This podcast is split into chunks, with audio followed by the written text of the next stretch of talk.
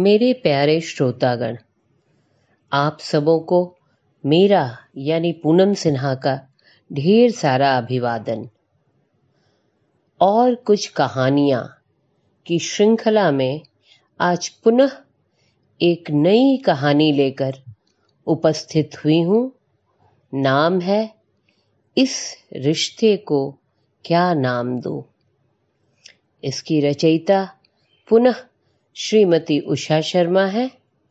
आवाज़ मेरी और सृजनात्मकता एवं ध्वनि संचालन सुश्री दीक्षा सिन्हा की। आशा है पसंद आएगी।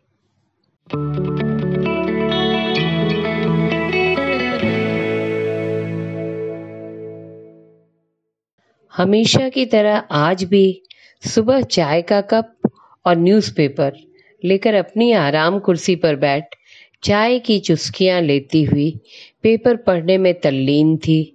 तभी पीछे नीचे बगल वाली गली में किसी छोटे बच्चे के रोने की आवाज़ कानों में पड़ी।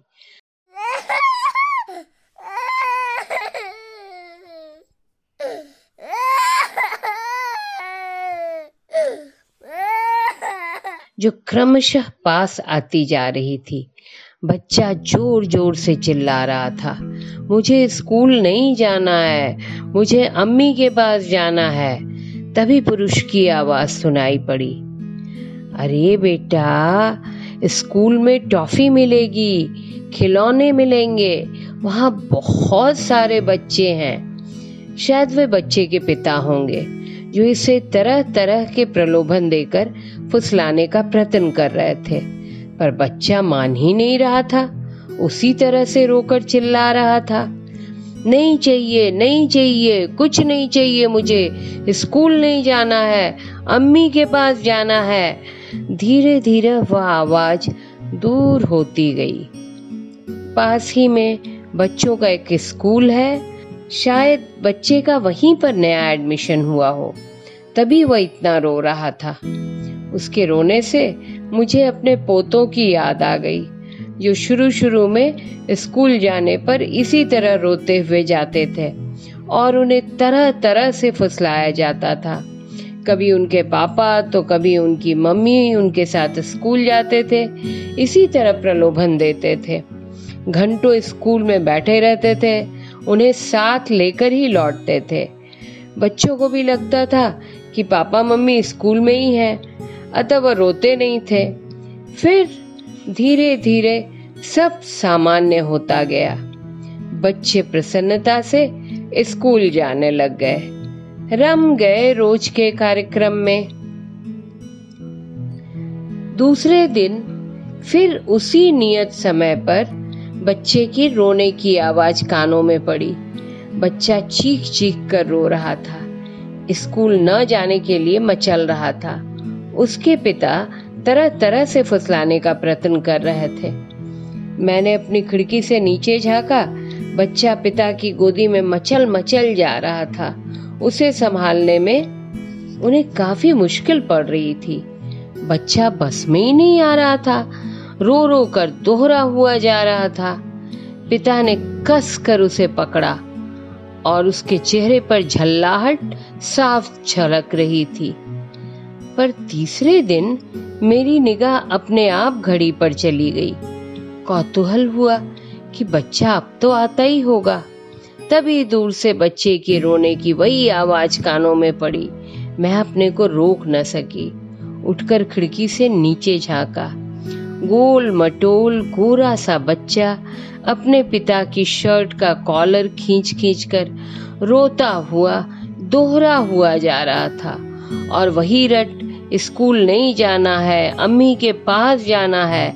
लगाए हुए था। रो रो कर उसने अपना मुँह लाल कर लिया था। पूरा चेहरा आंसुओं से भीगा हुआ था। उसे देख मेरा मन द्रवित हो उठा। मुझे अपने पोतों के शुरू में स्कूल जाने के दिन याद आ गए।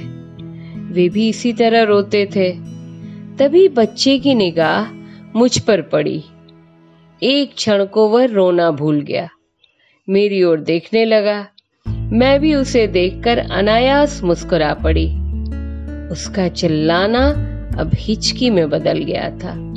सुबकते हुए उसने पिता के कंधे में मुँह छिपा लिया। अब तो मुझे अगले दिन उस बच्चे की आने की प्रतीक्षा थी।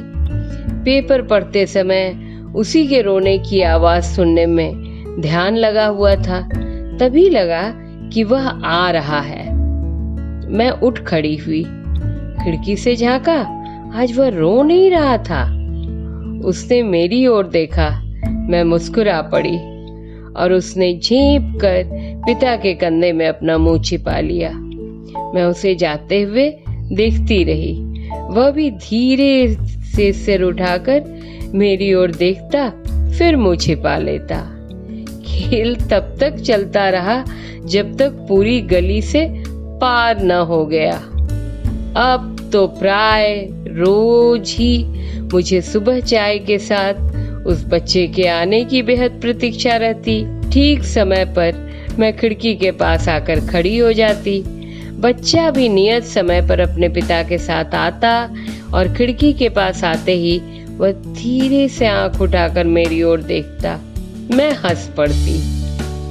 अब वह अपने पिता की गोदी में न होकर उनकी उंगली पकड़े धीरे धीरे चलता हुआ आता और बार बार मेरी ओर देखकर अपना मुँह झुका लेता।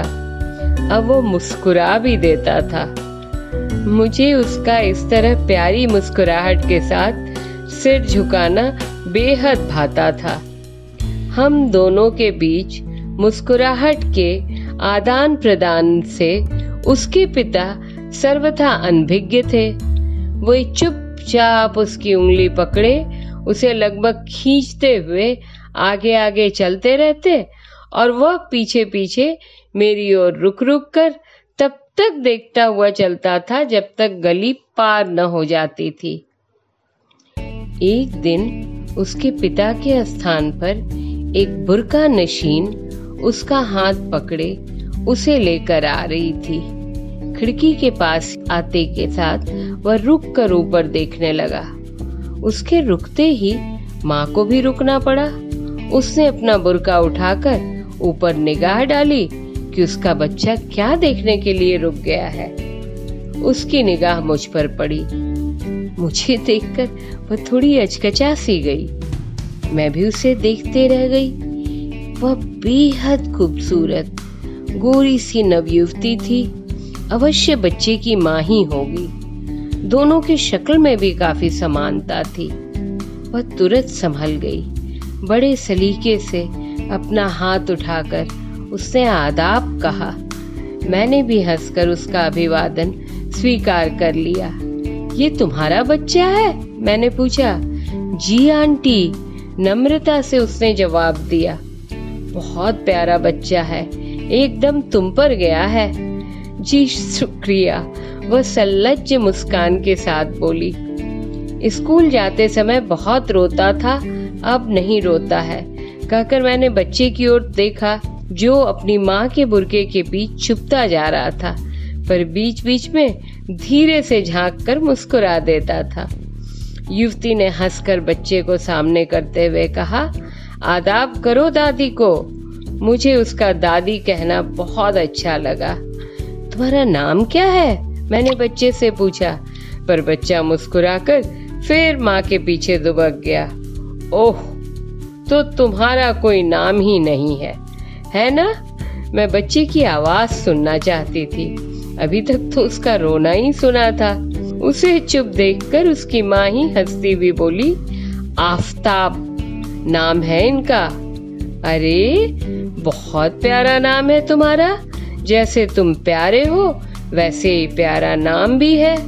कहकर मैंने अपने पोतों को फुसलाने के लिए रखी चॉकलेट में से एक चॉकलेट उसकी ओर उछाल दी। लो, यह तुम्हारे लिए।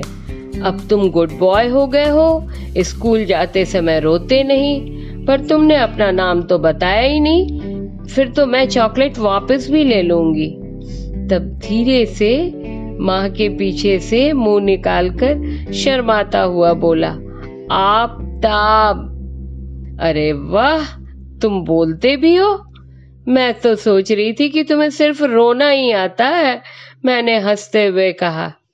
आंटी, आज मुझे ही इसको स्कूल पहुंचाना था, पर यहाँ आते ही ये रुक कर ऊपर देखने लगा। आगे बढ़ ही नहीं रहा था। मुझे समझ में नहीं आ रहा था क्यों यह रुक गया? ऊपर क्या देख रहा है? असल में उस दिन मैं खिड़की के पास आना भूल ही गई थी। पर तुरंत ही याद आया तो मैं वहाँ पहुँच गई और बच्चे को उसकी माँ के साथ देखा। आंटी, अब मैं समझ गई ये आप ही का इंतज़ार कर रहा था। आप ही के कारण स्कूल जाते समय अब ये रोता नहीं है। शुक्रिया, आंटी, वो विनम्र हो उठी। अरे इसमें शुक्रिया कहने की क्या बात है? मेरे भी पोते हैं, वह भी उन्हीं के जैसे हैं। शुरू शुरू में वह भी स्कूल जाते समय इसी तरह रोते थे। और आफताब तो बहुत प्यारा बच्चा है। है ना आफताब? मैंने आफताब की ओर देखकर कहा, जो चॉकलेट खाने में व्यस्त था, मैं मंत्र मुग्ध उसे देखने लगी। ये कैसा आकर्षण था, ये कैसा रिश्ता था। यह तो बस इंसानियत का ही रिश्ता था, जिसका न कोई मज़हब था, न कोई धर्म। यह तो स्नेह की एक डोर थी, जिसमें एक हिंदू दादी और एक मुस्लिम पोता था। काश धर्म की राजनीति करने वाले इस रिश्ते को समझ पाते तो आज यह समाज, यह देश दो टुकड़ों में न बंटता।